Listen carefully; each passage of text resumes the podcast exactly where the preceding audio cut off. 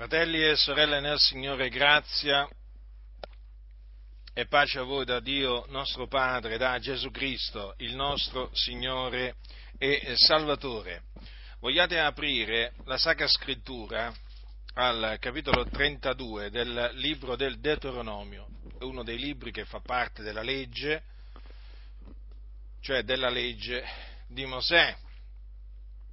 Leggerò alcuni eh, versetti, precisamente, precisamente il, dal versetto 34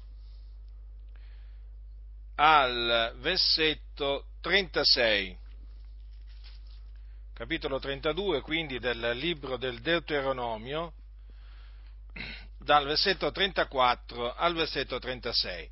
Tutto questo non è egli tenuto in serbo presso di me, sigillato nei miei tesori? A me la vendetta e la retribuzione quando il loro piede vacillerà, poiché il giorno della loro calamità è vicino. E ciò che per loro è preparato s'affretta a venire sì, l'Eterno giudicherà il suo popolo, ma avrà pietà dei suoi servi quando vedrà che la forza è sparita e che non rimane più tra loro né schiavo né libero. Mi concentrerò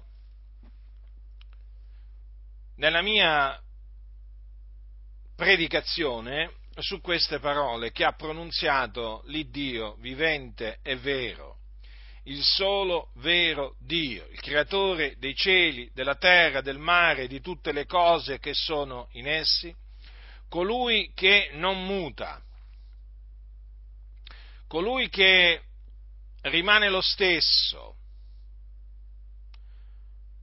colui che è il nostro Padre celeste in quanto ci ha generati di sua volontà mediante la parola di verità, affinché noi fossimo in certo modo, come dice Giacomo, il fratello del Signore, le primizie delle sue creature, la parola di verità mediante la quale egli ci ha generati è la buona novella che Gesù di Nazareth è il Cristo di Dio. Dunque queste parole sono eloquenti, sono chiare, sono inequivocabili. Dio ha detto a me la vendetta e la retribuzione. Queste parole le pronunziò contro il popolo di Israele. E prima che Israele entrasse nella, eh, nella terra che Dio aveva promesso ai padri. Infatti fu Mosè a pronunziare le parole di questo cantico e voi sapete che Mosè non entrò nella, nella terra di Canaan. Queste parole Mosè le pronunziò davanti a, in presenza di tutta la raunanza di Israele. Vi esorto naturalmente a leggere tutto quanto il cantico perché è veramente molto, molto edificante. Dunque la vendetta appartiene a Dio. Tenete presente che queste parole sono state pronunziate molti secoli prima che eh, Gesù Cristo, il figlio di Dio, discendesse dal cielo per volontà di Dio per essere la propiziazione per i nostri peccati. Ma queste stesse parole sono state prese dall'Apostolo Paolo e citate dall'Apostolo Paolo nella sua epistola ai santi di Roma. Quindi stiamo parlando di molti secoli dopo. Gesù era già venuto, Gesù era già morto, Gesù era già risuscitato dai morti, Gesù era già stato eh, assunto in cielo da tempo. Quando Paolo scrisse ai santi di Roma, eppure, sotto la grazia, quindi non più sotto la legge, naturalmente, Paolo eh, riteneva di essere assieme a tutti i santi in Cristo Gesù sotto la grazia, giustamente, non più sotto la legge. E difatti noi siamo sotto la grazia, non sotto la legge. Eppure l'Apostolo Paolo, apostolo e dottore dei gentili, nell'epistola ai santi di Roma cita proprio queste parole, pronunziate così tanto tempo prima da Dio per mezzo di Mosè, sotto la legge, perché la legge era stata già data. Hm? quando Dio disse a me la vendetta. Allora ascoltate cosa dice Paolo ai santi di Roma. Leggerò questi versetti dal capitolo 12 mm, dei Romani, dal versetto 17 al versetto 21. Non rendete ad alcuno male per male applicatevi alle cose che sono oneste nel cospetto di tutti gli uomini, se è possibile, per quanto dipende da voi, vivete in pace con tutti gli uomini. Non fate le vostre vendette, cari miei, ma cedete il posto all'ira di Dio, poiché sta scritto, a me la vendetta io darò la retribuzione, dice il Signore. Anzi, se il tuo nemico ha fame, dagli da mangiare, se ha sete, dagli da bere, poiché facendo così tu raunerai dei carboni accesi sul suo capo, non essere vinto dal male, ma vinci il male col bene. Dunque, L'Apostolo Paolo ci dice, perché queste parole sono rivolte anche a noi, sono rivolte a tutti i santi in Cristo Gesù di tutte le epoche, a tutte le latitudini, dovunque si trovano sulla faccia della terra, benché queste parole siano state scritte ai santi di Roma, quindi a una particolare chiesa di allora, del primo secolo d.C. Allora Paolo dice, non fate le vostre, le, le vostre vendette, quindi, cosa significa? Che quando noi riceviamo un torto, non importa se il torto ci viene fatto da increduli o da credenti, noi non dobbiamo vendicarci quando ci viene fatto del male. Noi non dobbiamo contraccambiare il male con il male. Questo è un ordine che il Signore ci ha dato. Infatti, notate che Paolo ha detto non rendete ad alcuno male per male, quindi non importa chi ci fa del male, non importa. Non dobbiamo rendere ad alcuno male per male. Dobbiamo sempre noi attenerci al bene, fare sempre il bene a chi che sia, anche ai nostri nemici. Ora, è evidente dunque che quando noi veniamo eh, perseguitati, veniamo ingiuriati, veniamo calunniati, veniamo diffamati, veniamo, diciamo, eh, ci viene fatto de, alt, altri tipi di male. Noi non dobbiamo, fratelli nel Signore, contraccambiare il male con il male.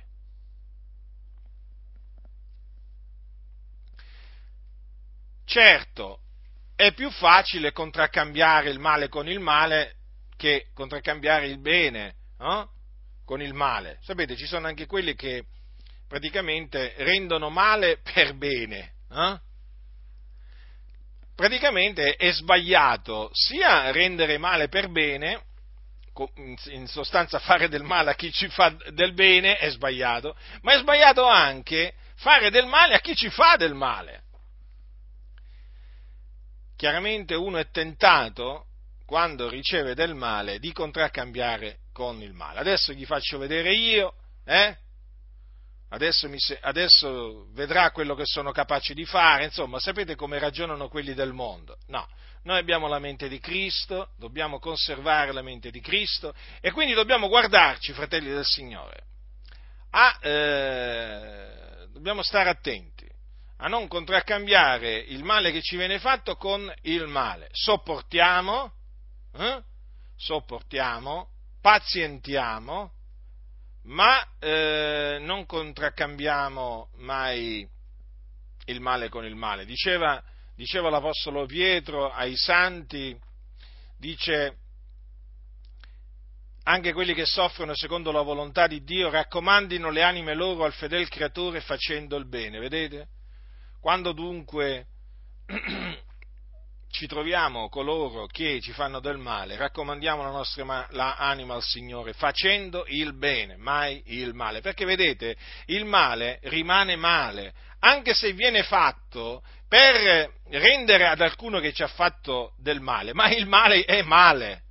Non è che, non è che il male diventa bene se il male lo facciamo a chi ci ha fatto del male, no, fratelli, il male rimane sempre male Certo, poi ci sono quelli che dicono che il fine giustifica i mezzi, quelli che chiamano eh, il male bene, ma quelli naturalmente noi con quelli non vogliamo avere niente a che fare perché veramente sono corrotti oltremodo.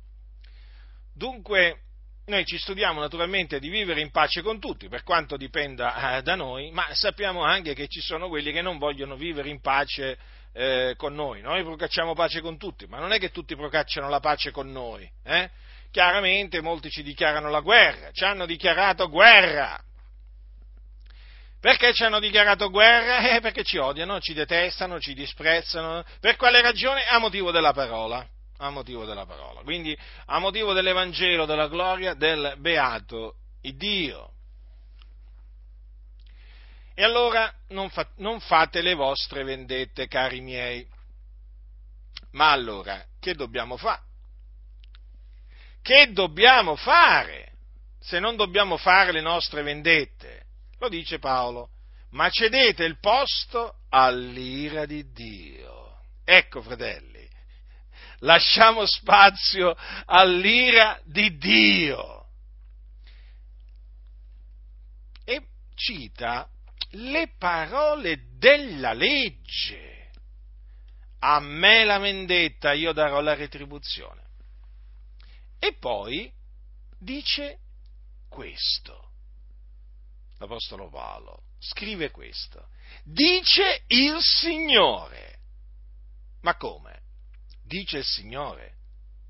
Dice il Signore. Quindi lo dice ancora oggi. A me la vendetta, io darò la retribuzione. Ma come? L'ha detto secoli, secoli, secoli prima che Gesù venisse nel mondo. Ma Gesù è venuto, ma noi siamo sotto la grazia, non più sotto la legge. Ma come? Dice il Signore. Ancora dice queste parole il Signore a me la vendetta, io darò la retribuzione, dice il Signore. Quindi, se il Signore queste parole le dice ancora sotto la grazia, dobbiamo porre attenzione, fratelli, perché vuol dire che queste parole lui le manda ad effetto. Queste parole valgono anche per noi che siamo sotto la grazia. Il Dio dunque, dicendo a me la vendetta, io darò la retribuzione, ci dice che Lui ci farà giustizia, Lui ci vendicherà. Quanto a noi, quindi, dobbiamo sopportare, eh? con pazienza, come dei buoni soldati di Cristo Gesù, eh? sopportare le sofferenze a cui noi siamo stati destinati. Ma l'Iddio vivente è vero, è colui che eserciterà nei tempi, nei modi, nei luoghi da lui stabiliti la sua vendetta. Lui quindi retribuirà quelli che fanno il male secondo le loro opere malvagie. Gli farà trovare, in altre parole, il salario della loro condotta. Ma come? Ancora oggi? Sotto la grazia? Sì, ancora oggi, sì, anche oggi, sì, sotto la grazia. Proprio così. Vi ricordate, fratelli, che cosa disse Paolo a Timoteo verso la fine della sua seconda epistola? Alessandro parlò di un certo Alessandro, il ramaio. Eh? Ricordatevi di Alessandro il ramaio, eh? come della moglie di Lot, come di Diotrefe, eh? come di Core, Datan, Abiram, di Balaam, ricordatevi anche di loro, eh? non, non vi dimenticate di Alessandro il ramaio. Alessandro il ramaio, dice Paolo a Timoteo, mi ha fatto del male assai. Ecco, vedete? Paolo aveva ricevuto molto male da Alessandro il ramaio. Contraccambiò forse il male con il male? No. Lui mise in opera quelle parole, non rendete ad alcuno male per male, quindi non rendere ad Alessandro il ramaio eh, male per male, fratello, sorella nel Signore ognuno di noi ha il suo Alessandro il Ramaio. Lo sapevi questo? Eh?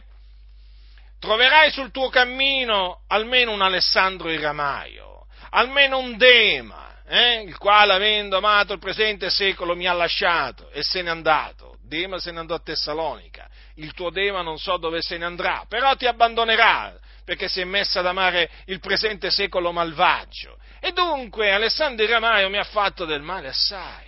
Il Signore gli renderà secondo le sue opere. Già, perché è al Signore che appartiene la vendetta. È Lui che retribuisce Alessandro il Ramaio secondo le sue opere.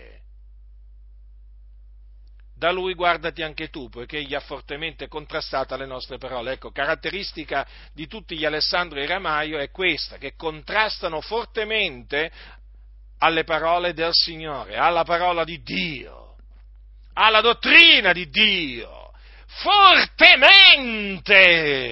Non è un contrasto così, normale, è un contrasto forte, tenace.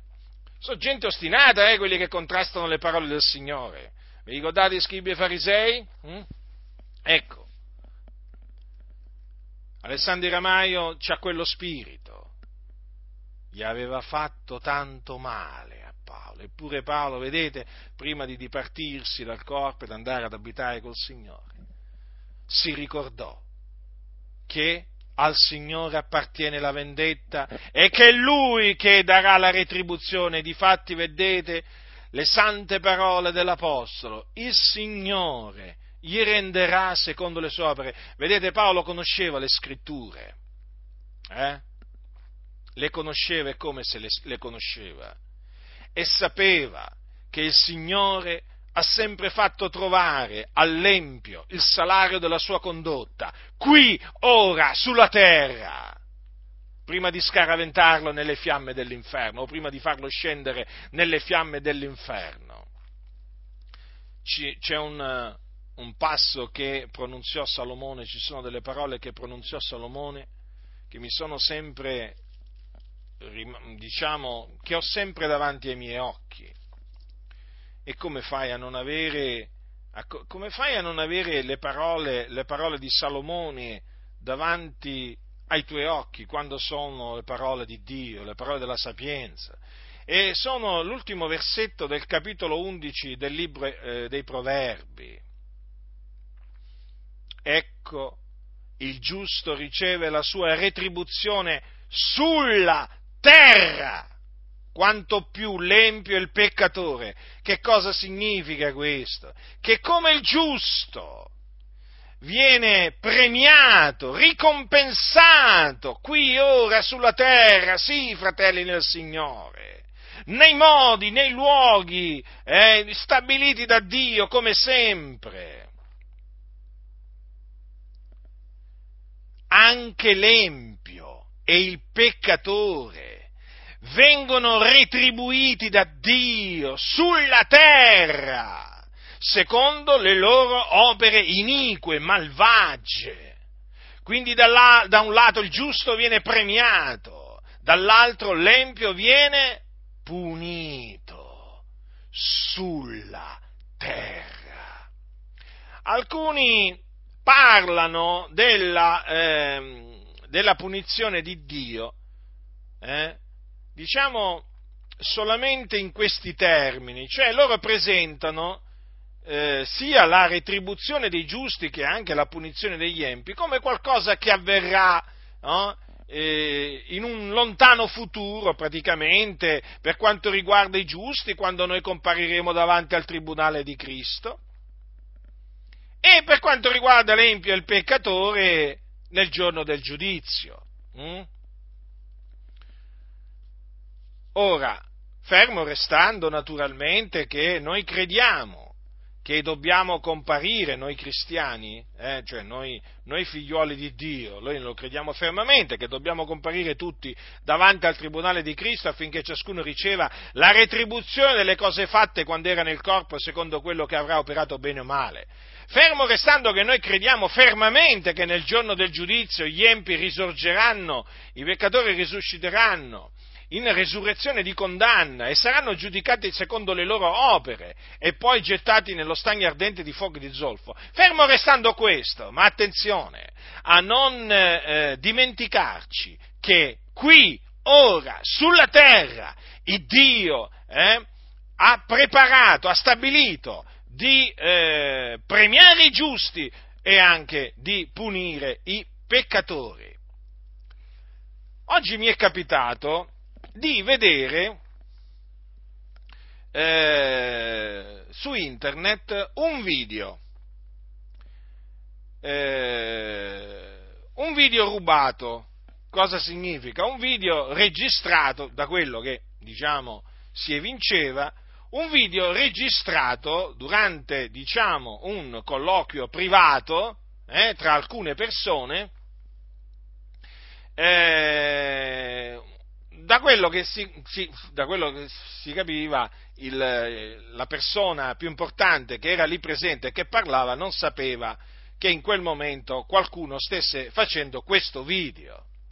Ora, la persona più importante, diciamo, eh, che è stata, diciamo, registrata in questo video è un uomo, diciamo, tra i più ricchi in Italia.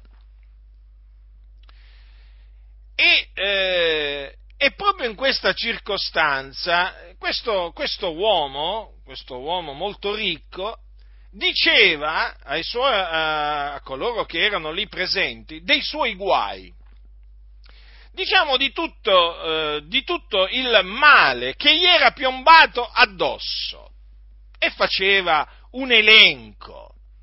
E io dentro di me dicevo, ecco, ecco l'empio, il peccatore, come viene retribuito da Dio sulla terra. Eppure un uomo che quando compare in pubblico è sempre sorridente, eh? C'ha sempre battute, barzellette, no? è un uomo, diciamo, di successo, è un uomo di successo che è preso anche ad esempio eh, preso anche ad esempio da tanti sedicenti cristiani, quantunque sia eh, un uomo che è risaputo, si è arricchito, diciamo, con, ehm, diciamo, non in maniera onesta. Eh, e quando mentre parlava, che enumerava veramente i disastri, le sciagure che gli sono piombate addosso, eh? eh, ho detto, è proprio come dice la Sacra Scrittura. Quanto più l'empio è il peccatore. Non guardate l'apparenza, fratelli nel Signore. Non guardate l'apparenza di questi personaggi famosi, eh, eh, che possono essere, diciamo, imprenditori, politici, giornalisti e, e così via, eh, e, che sono, e, che sono, malvagi. Eh non guardate l'apparenza, perché poi c'è quello che voi non sapete, quello che voi non vedete, eh? e che vi assicuro che corrisponde a quello che dice la parola di Dio. Queste persone sono malvagi e, qua, e quindi la parola di Dio si adempie nella loro vita, perché ricevono la retribuzione, badate bene, sulla terra, eh?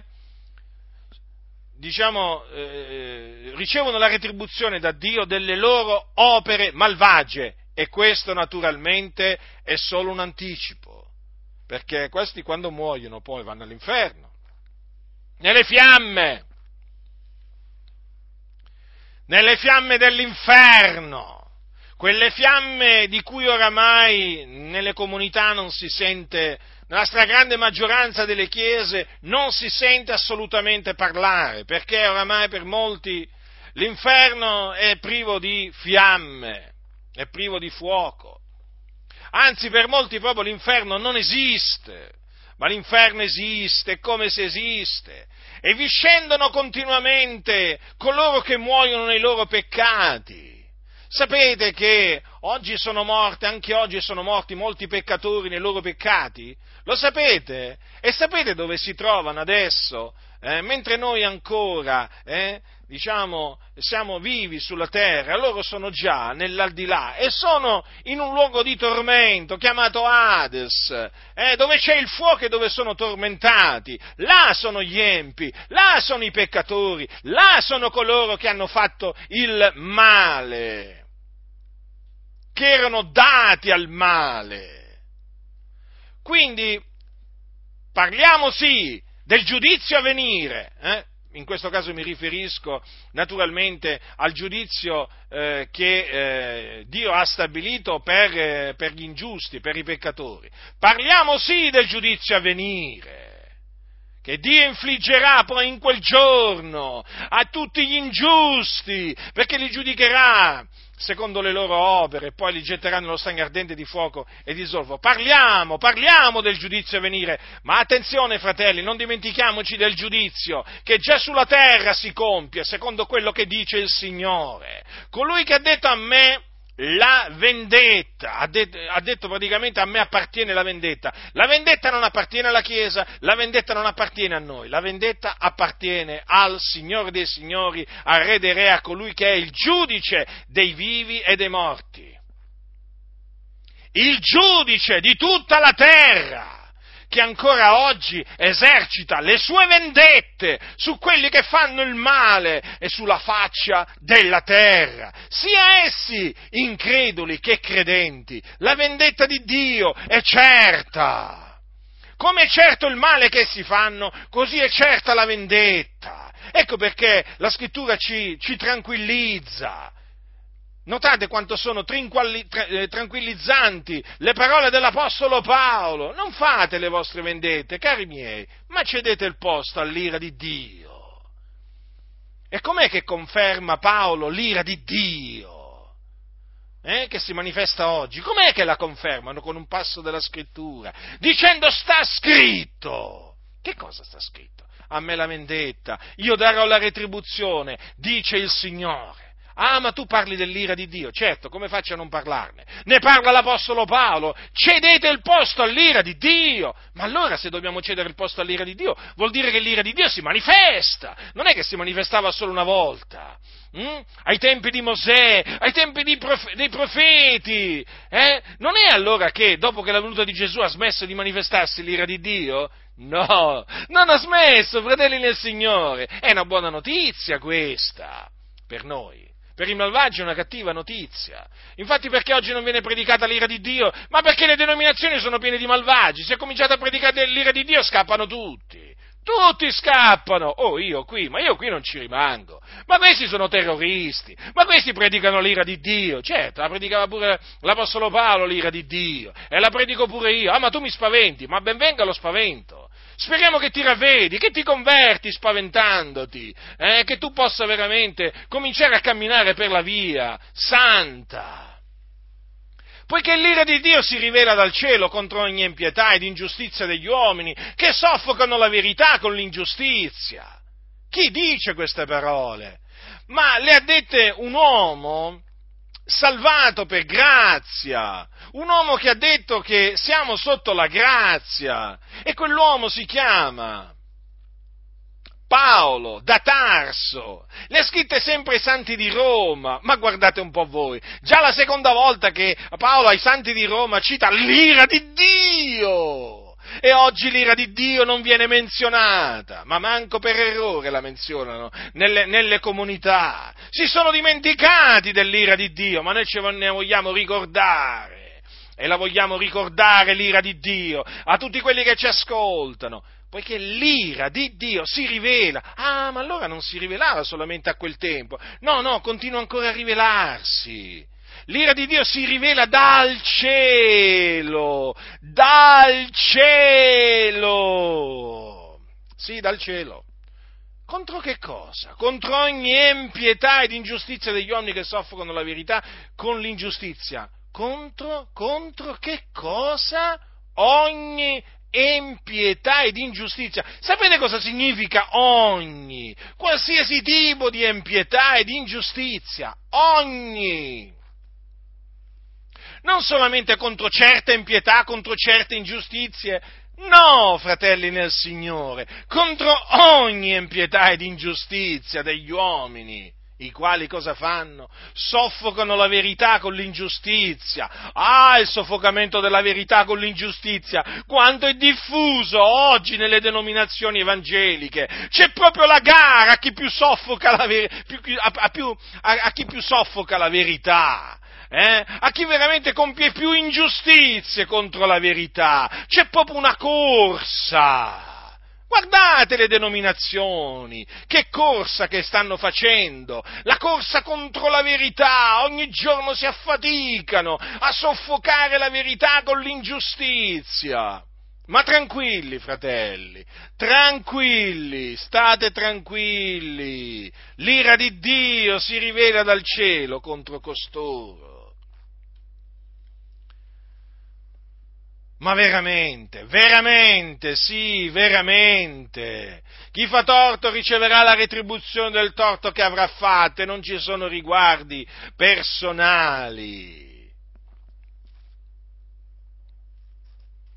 L'ira di Dio ma che predicate un Dio che si adira? Certo, il solo vero Dio si adira. Il falso vostro Dio non si adira. Quello dei massoni non si adira. Il Dio dei massoni non fa le sue vendette, perché non è il vero Dio ma il solo vero Dio, l'Iddio d'Abramo, di Isacco e di Giacobbe, l'Iddio e Padre del nostro Signore Gesù Cristo, fa le sue vendette oggi, ora, sulla terra, perché a Lui appartiene la vendetta. Ascoltami, se ti predicano, se ti predicano un Dio che non fa le sue vendette oggi sulla terra, sappi che ti stanno annunziando un falso Dio, ti stanno annunziando l'Iddio falso che annunzia la massoneria. Scappa immediatamente dalla Chiesa che ti annunzia questo Dio, che non è il solo vero Dio, perché il solo vero Dio, che è il Padre del nostro Signore Gesù Cristo, è un vendicatore. Così è scritto. Ora l'ira di Dio si rivela dal cielo contro ogni impietà ed ingiustizia degli uomini che soffocano la verità con l'ingiustizia. Eh? È tremendo, fratelli nel Signore. Queste parole veramente sono tremende. Ora, stavo per leggervi, per citarvi alcune parole scritte in un salmo.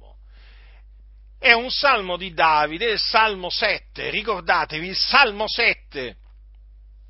Ascoltate cosa dice Davide per lo spirito della verità. Eh? Sapete che eh, lo spirito della verità parlò per bocca di Davide. Il mio scudo è in Dio che salva i diritti di cuore, Dio è un giusto giudice, un Dio che sa dire ogni giorno. Un Dio che sa dire ogni giorno. Ma come? Ma mi hanno sempre detto che Dio è amore, Dio è buono, Dio è fedele. Non mi hanno mai detto che sia dire ogni giorno. Te lo dico io allora. Ma te lo dico perché è scritto. Capito? Puoi leggere, vedi? Nella tua Bibbia puoi leggere che Dio è un Dio che sa dire ogni giorno. Sa dire quindi. Sa dire perché viene provocato ad ira.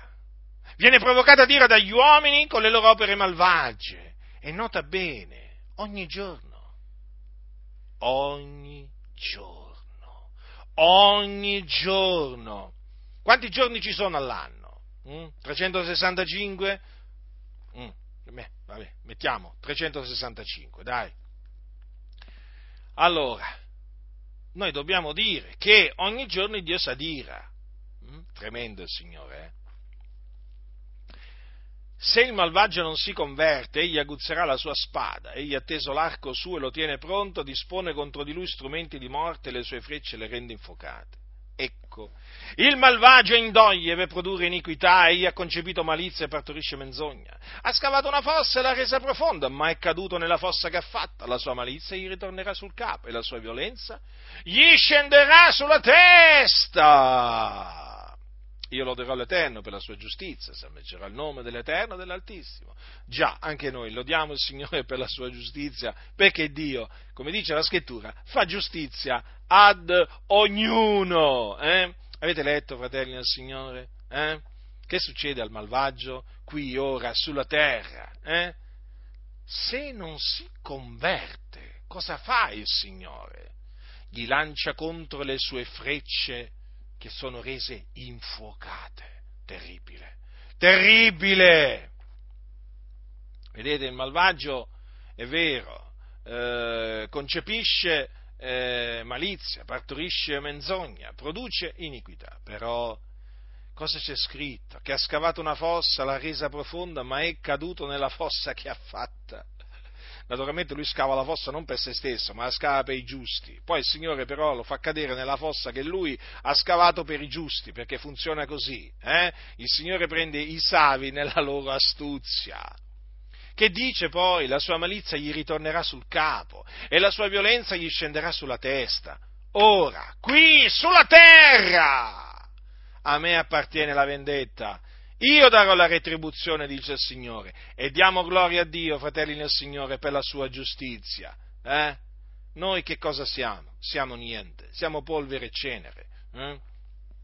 Noi dobbiamo fare quello che il Signore ci comanda. Eh? Cedere il posto alla sua ira. Eh? Adiratevi, fratelli nel Signore, certamente, ma non fate le vostre vendette, non rendete ad alcuno male per male, eh? non peccate. Perché se voi vi adirate e contraccambiate il male con il male, poi peccate e non dovete peccare, non dovete peccare.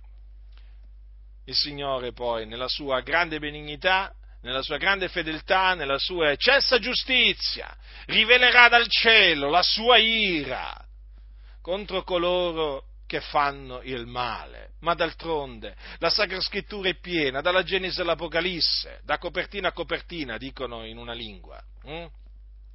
Nella lingua inglese dicono from cover to cover. Eh sì, è proprio così. Dalla Genesi all'Apocalisse. Ma vediamo l'ira di Dio, non solo la bontà di Dio, non solo l'amore di Dio, non solo la fedeltà di Dio, non solo la misericordia di Dio, ma anche la sua ira e quante se ne potrebbero citare di manifestazioni dell'ira di Dio contro coloro che hanno fatto il male, ma il tempo verrebbe meno, ma il tempo verrebbe meno. È piena la Bibbia, piena, eppure un argomento così ampiamente trattato nella scrittura, che è quello dell'ira di Dio, che è quello della vendetta di Dio, che è quello della giustizia di Dio, oh, oggi è sparito. Perché? Eh, perché, perché hanno paura che i locali si svuotano e quindi che si svuotano le casse. Le casse, naturalmente, di conseguenza le tasche. E che facciamo? Ci mettiamo a predicare Dio che sa dire ogni giorno? E poi, fratello, come facciamo a portare avanti l'opera di Dio? Eh? Ma se qui sentono predicare in questa maniera, ma mi vanno via tutti. Buono. Ottimo. Queste denominazioni, infatti, perché esistono? Eh? Esistono perché predicano un altro Dio. Come dico spesso, cominciate a predicare l'Evangelo in queste comunità filomassoniche massoniche e uscirete vivi a fatica. Uscirete dal locale di culto, però vi verranno ad arrestare, faranno chiamare i carabinieri, la polizia, magari il 118 arriverà una, un'autoambulanza, eh? vi porteranno via. Perché oggi se uno predica l'ira di Dio viene, viene praticamente accostato ai terroristi, ai vari terroristi che ci sono nel mondo. Eh? Addirittura noi ci chiamano una cellula, una cellula, com'è che ci hanno chiamato, ci hanno soprannominato adesso? Non vorrei sbagliare, non vorrei eh, sbagliare in questo, comunque vabbè, ci hanno chiamato, ci hanno chiamato mm, diciamo, per dirla in breve, ci hanno soprannominato una cellula di Al-Qaeda, pensa un po' che cosa sono arrivati a dire. E perché questo? Perché predichiamo quello che sta scritto, quello che non predicano loro, questi scellerati, ignoranti che contorcono le scritture a loro perdizione. A noi ci vengono a chiamare terroristi. Eh? Ma d'altronde è Dio che semina il terrore. La gente è presa dal terrore perché Dio semina il terrore, perché Dio è il terrore di Isacco, Dio è un Dio tremendo, è il tremendo. Invece, quando senti parlare a questi di Dio, sembra che stiano parlando della figura di Babbo Natale. Avete presente Babbo Natale? Eh? Avete presente poi in questo periodo, figurati? Eh? Ecco, questo personaggio che a noi non interessa naturalmente, però per farvi capire un po' eh, a, a, che cosa veramente cioè, si può assomigliare l'Iddio di costoro. Eh? A una sorta di Babbo Natale che gioca con i bambini. Eh? Sì, sì, è proprio così. Quello è il loro Dio. Ma il nostro Dio veramente è il terrore di Isacco. Eh? L'ira di Dio si rivela dal cielo, quindi contro ogni impietà, quindi Dio si adira. Eh? E quando si adira il Signore manifesta naturalmente la sua giustizia, perché non è che Dio si adira e pecca, no, no, Dio è infallibile, noi falliamo in molte cose, ma Lui non fallisce mai. E quando esercita le sue vendette non fallisce, come non fallisce quando esercita la sua bontà, la sua fedeltà, la sua misericordia, così anche quando manifesta la sua ira. E lo abbiamo visto, dalla Genesi all'Apocalisse, l'abbiamo visto il Dio manifestare la sua ira. Perfetto, perfetto, irreprensibile, non c'è niente da dirgli. Non gli si può dire, Signore, che hai fatto, hai esagerato. No. Ricordate Sodoma e Gomorra? Il Dio fece scendere fuoco e zolfo dal cielo, le consumò, le ridusse in cenere. Che dire? C'erano anziani, c'erano giovani, c'erano bambini, eh? c'erano persone di ogni età, era una città, Sodoma e Gomorra, e anche poi le città circonvicine. Eh? Uno sterminio, un massacro. Eh? Pensate, le ha ridotte in cenere. C'è forse ingiustizia in Dio? Diremo che ha esagerato? Eh? Ha calcato troppo la mano, come si suol dire? No, il Dio è stato giusto, ha punito quelle empie città, eh, date alla fornicazione, a vizi contro natura, hm? che non si curavano del povero, altere. Dio è giusto, quando manifesta la sua ira è giusto. E oggi c'è bisogno di parlare dell'ira di Dio, affinché veramente, eh, veramente venga il terrore di Dio, il timore di Dio, quello che manca, perché questi presentano un altro Dio, l'Iddio della massoneria presentano. Ecco perché non condannano la massoneria, perché predicano l'Iddio della massoneria. Il Gesù della massoneria, che è una via, un sentiero. Chi è Gesù per te? Ma ti risponde il massone, ah, un grande, un grande, ehm, un grande maestro di morale, è stato un profeta. Eh, aveva la sua verità, come tutti abbiamo la nostra verità, così ti rispondono i massoni. Gesù aveva la sua verità. Come Gesù aveva la sua verità?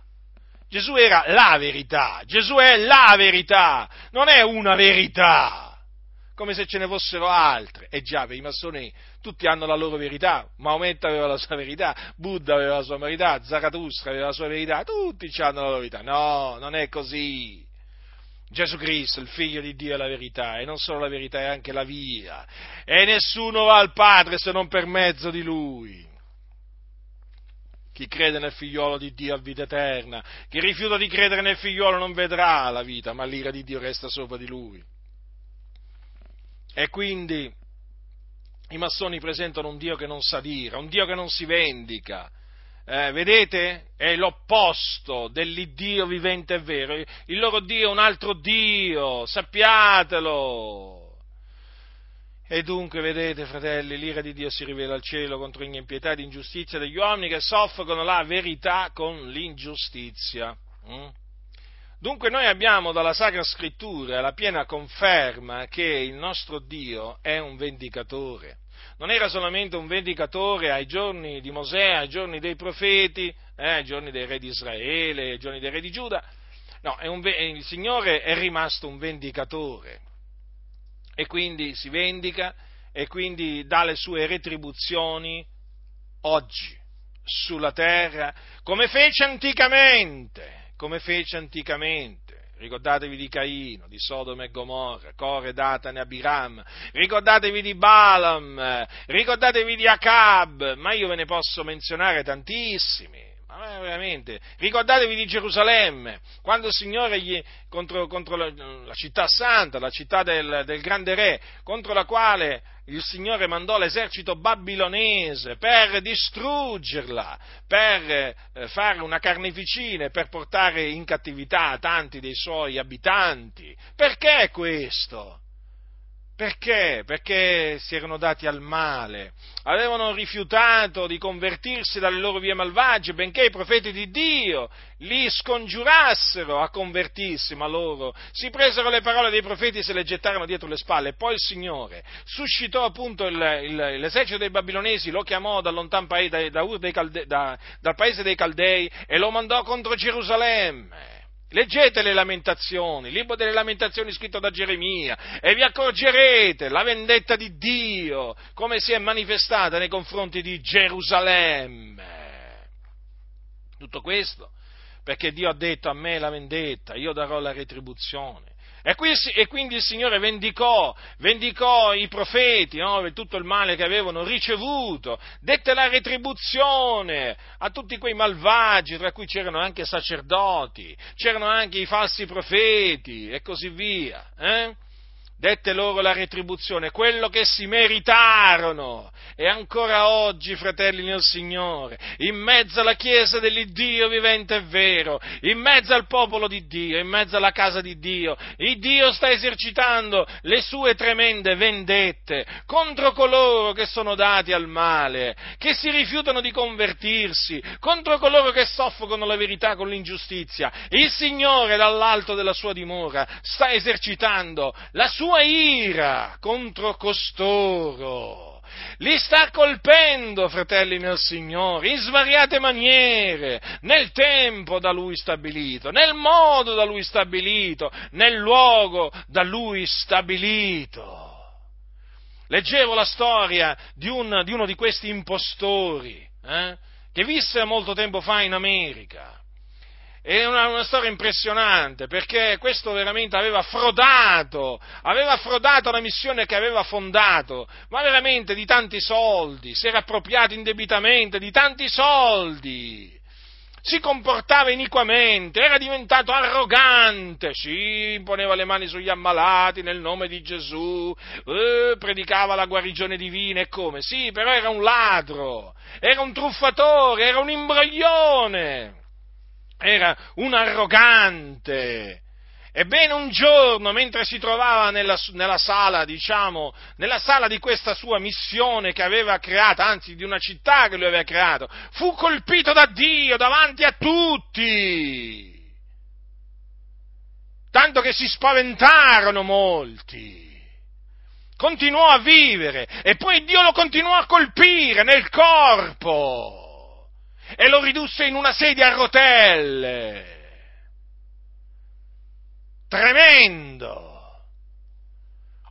Ma d'altronde ci saranno quelli che diranno, vabbè, cosa vuoi? Queste sono cose che possono succedere a tutti, d'altronde lo sappiamo, nelle comunità non ci credono che Dio manifesta la sua ira contro gli empi, figurati, eh? ci potrebbe essere pure qui l'Apostolo Paolo che gli parla, questi non ci credono a quello che sta scritto, Ascoltatemi, fratelli nel Signore, la storia della Chiesa, eh, la storia della Chiesa, non solamente quella trascritta nel libro degli Atti degli Apostoli, ma la storia proprio a seguire della Chiesa di Dio, eh, ci fa vedere un Dio che ha sempre giudicato, eh, ha sempre giudicato i malvagi che si sono insinuati in mezzo alla Chiesa, o comunque anche coloro che si sono innalzati, che sono loro che si sono insuperbiti, il Dio li ha castigati, perché Lui ha detto a me a me la vendetta. D'altronde noi lo sappiamo, in mezzo alla Chiesa di Dio si sono intrufolati empi, eh, che si travestono da ministri di Cristo, che maltrattano il popolo di Dio, che lo sfruttano, che abusano di bambini, di donne, eh? ormai lo sapete, è cronaca, non dico quotidiana, comunque di tanto in tanto, eh? vengono fuori notizie di pastori che hanno, diciamo, abusato sessualmente di bambini, e pastori pentecostali qua parliamo eh? a pastori pentecostali che hanno abusato di bambini, quindi pedofili, degli orchi. Pastori che hanno abusato di ragazzine, pastori che hanno abusato di donne, eh? pastori che veramente hanno rubato, che hanno ingannato, hanno fatto veramente ogni sorta di, di malvagità. Ma voi che pensate? Ma voi che pensate che Dio stia a guardare, a sentire e non faccia niente? No, fratelli nel Signore, non vi illudete. Il Signore ha detto a me appartiene la vendetta, io darò la retribuzione. E il Signore, nel tempo da Lui stabilito, lo ripeto, nel modo, nel luogo da Lui stabilito, a costoro veramente li castiga, anche facendoli morire anche facendoli morire, non solo colpendoli con una malattia incurabile o con una paralisi o con, altre, diciamo, con altri giudizi, eh, che poi il Signore che stabilisce naturalmente, o mandandoli in carcere, facendoli arrestare, grazie a Dio naturalmente, per l'opera che compiono i magistrati nell'investigare eh, quello che sta avvenendo nelle chiese. Eh, eh, grazie a Dio per la loro opera perché eh, diciamo, contribuirà a fare diciamo, emergere l'impietà, l'ingiustizia che regna nelle chiese pentecostali, o meglio nella maggior parte delle chiese pentecostali, comprese le denominazioni che hanno fatto un'intesa, un patto con lo Stato. Eh? Inte, inte, le intese con lo Stato a che cosa servono? A che cosa servono i riconoscimenti giuridici? E poi a seguire le intese, a, a, a, far, a sentirsi sicuri nel male, nel fare il male, servono come copertura. Infatti bisogna solo aspettare che le procure entrino, entrino e poi verrà fuori quello che sono realmente certe chiese. E Dio si usa, si usa dei magistrati che sono suoi servitori per esercitare i suoi giudizi, per prendere degli empi e buttarli in prigione. D'altronde lo sapete benissimo che in America il Signore si è usato di magistrati per prendere famosi predicatori pentecostali, eh? almeno uno adesso mi viene in mente, per buttarlo in prigione, e c'è stato parecchio tempo. Quindi, cioè, voglio dire, sono ministri, sono ministri di Dio? Certo che sono ministri di Dio. E Dio si usa anche dei magistrati. E noi siamo grati a Dio per l'opera giusta che fanno i magistrati. Ci rallegriamo quando fanno una cosa giusta, eh? giusta, non sbagliata, giusta. E io credo che eh, l'arresto dei malfattori che, che sono in abbondanza dietro i pulpiti e loro andare in prigione sia una cosa giusta, perché là meritano di stare dietro le sbarre, non dietro i pulpiti. Ma dietro i pulpiti non ci possono stare pedofili, ladri, eh? gente veramente data, data all'iniquità. Gente che cammina con i mafiosi, gente che cammina con, con boss, boss dell'andrangheta e così via. Ma possono mai starci uomini del genere? Eh? Uomini, eh, ci possono mai stare dietro i pulpiti uomini che riciclano denaro per conto della, della mafia? Ma ci possono mai stare? Non ci possono stare. E quindi quando vanno in galera, quando vanno in prigione, è giusto che vadano in prigione. Poi andranno all'inferno, ma intanto vanno in prigione. Ora, dunque il Signore manifesta la sua ira perché il Dio è un vendicatore.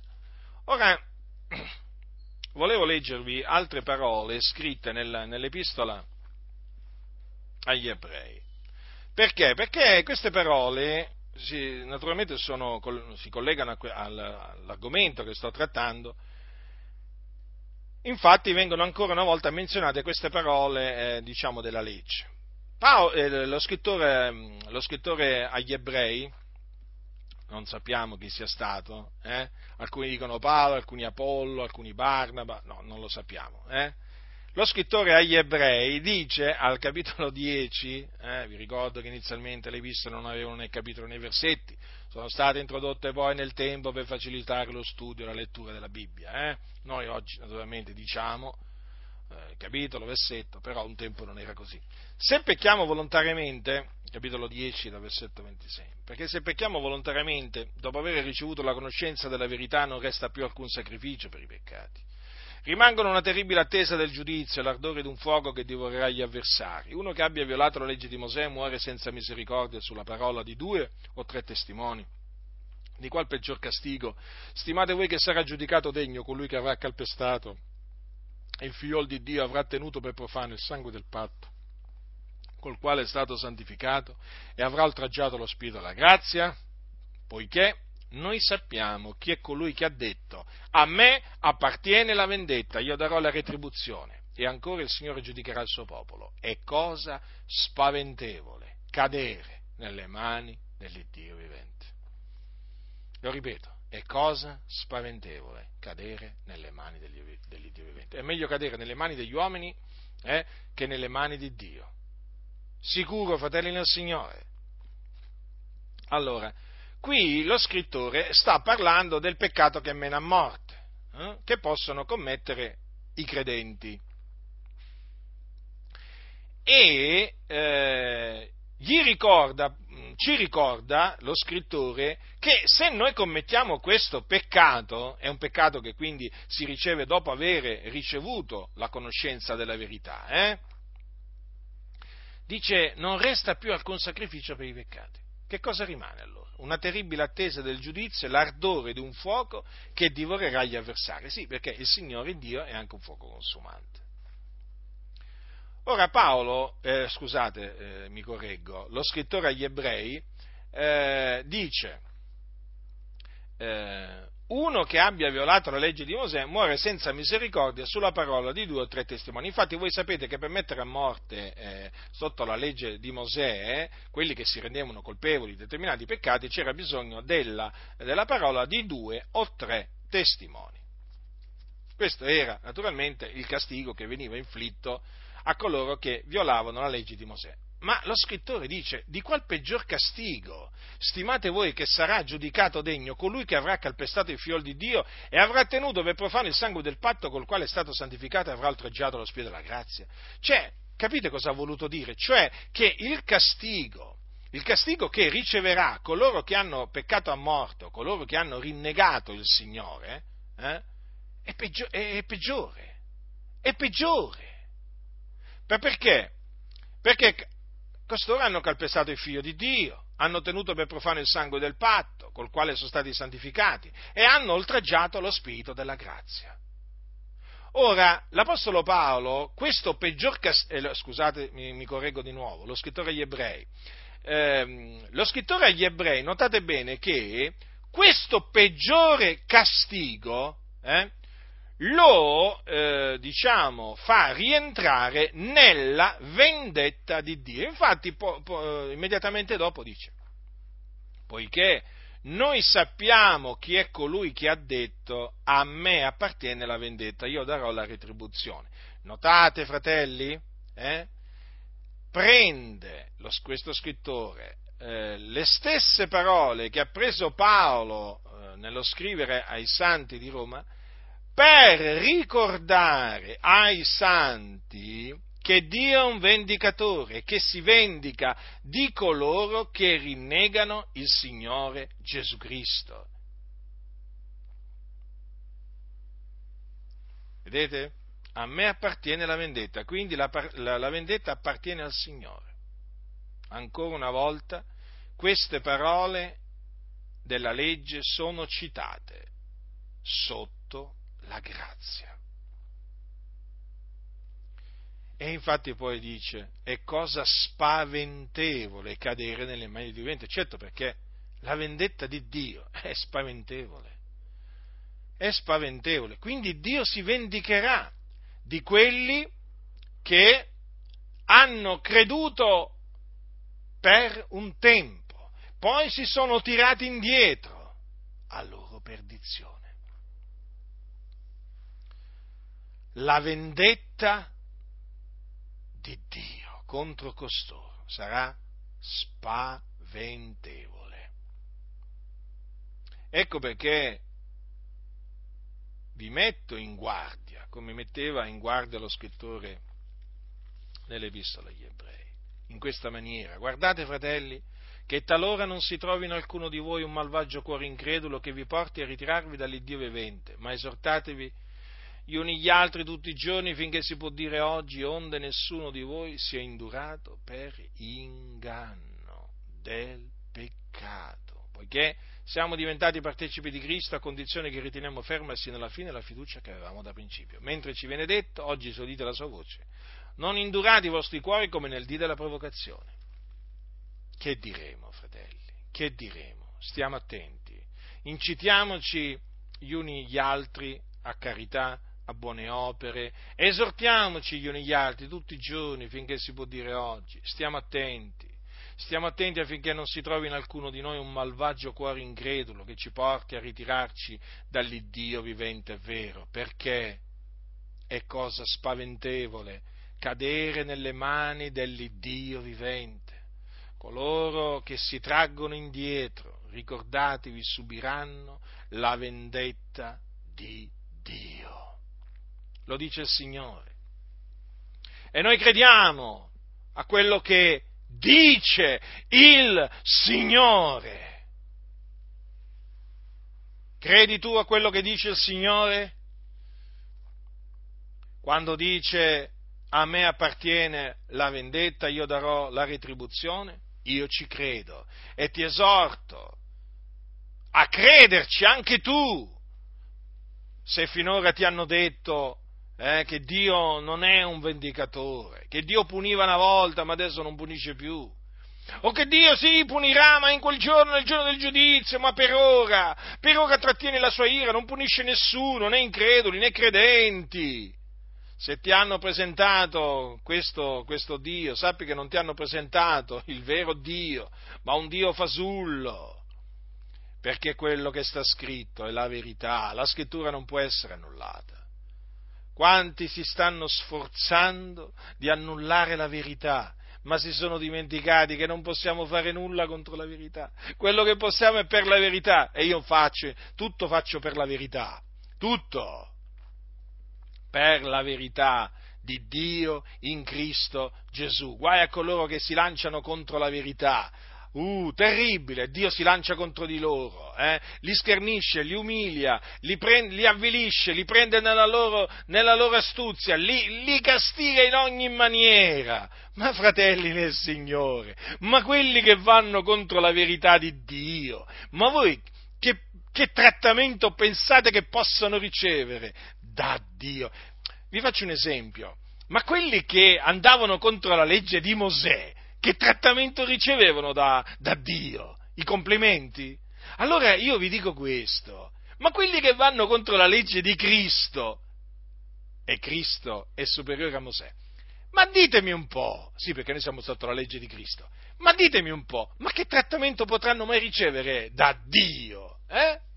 Quelli che disprezzano la legge di Cristo, le parole di Cristo, sia quelle che ha detto personalmente, ma anche quelle che poi ha detto per mezzo degli apostoli. Ma che pensate voi che riceveranno costoro?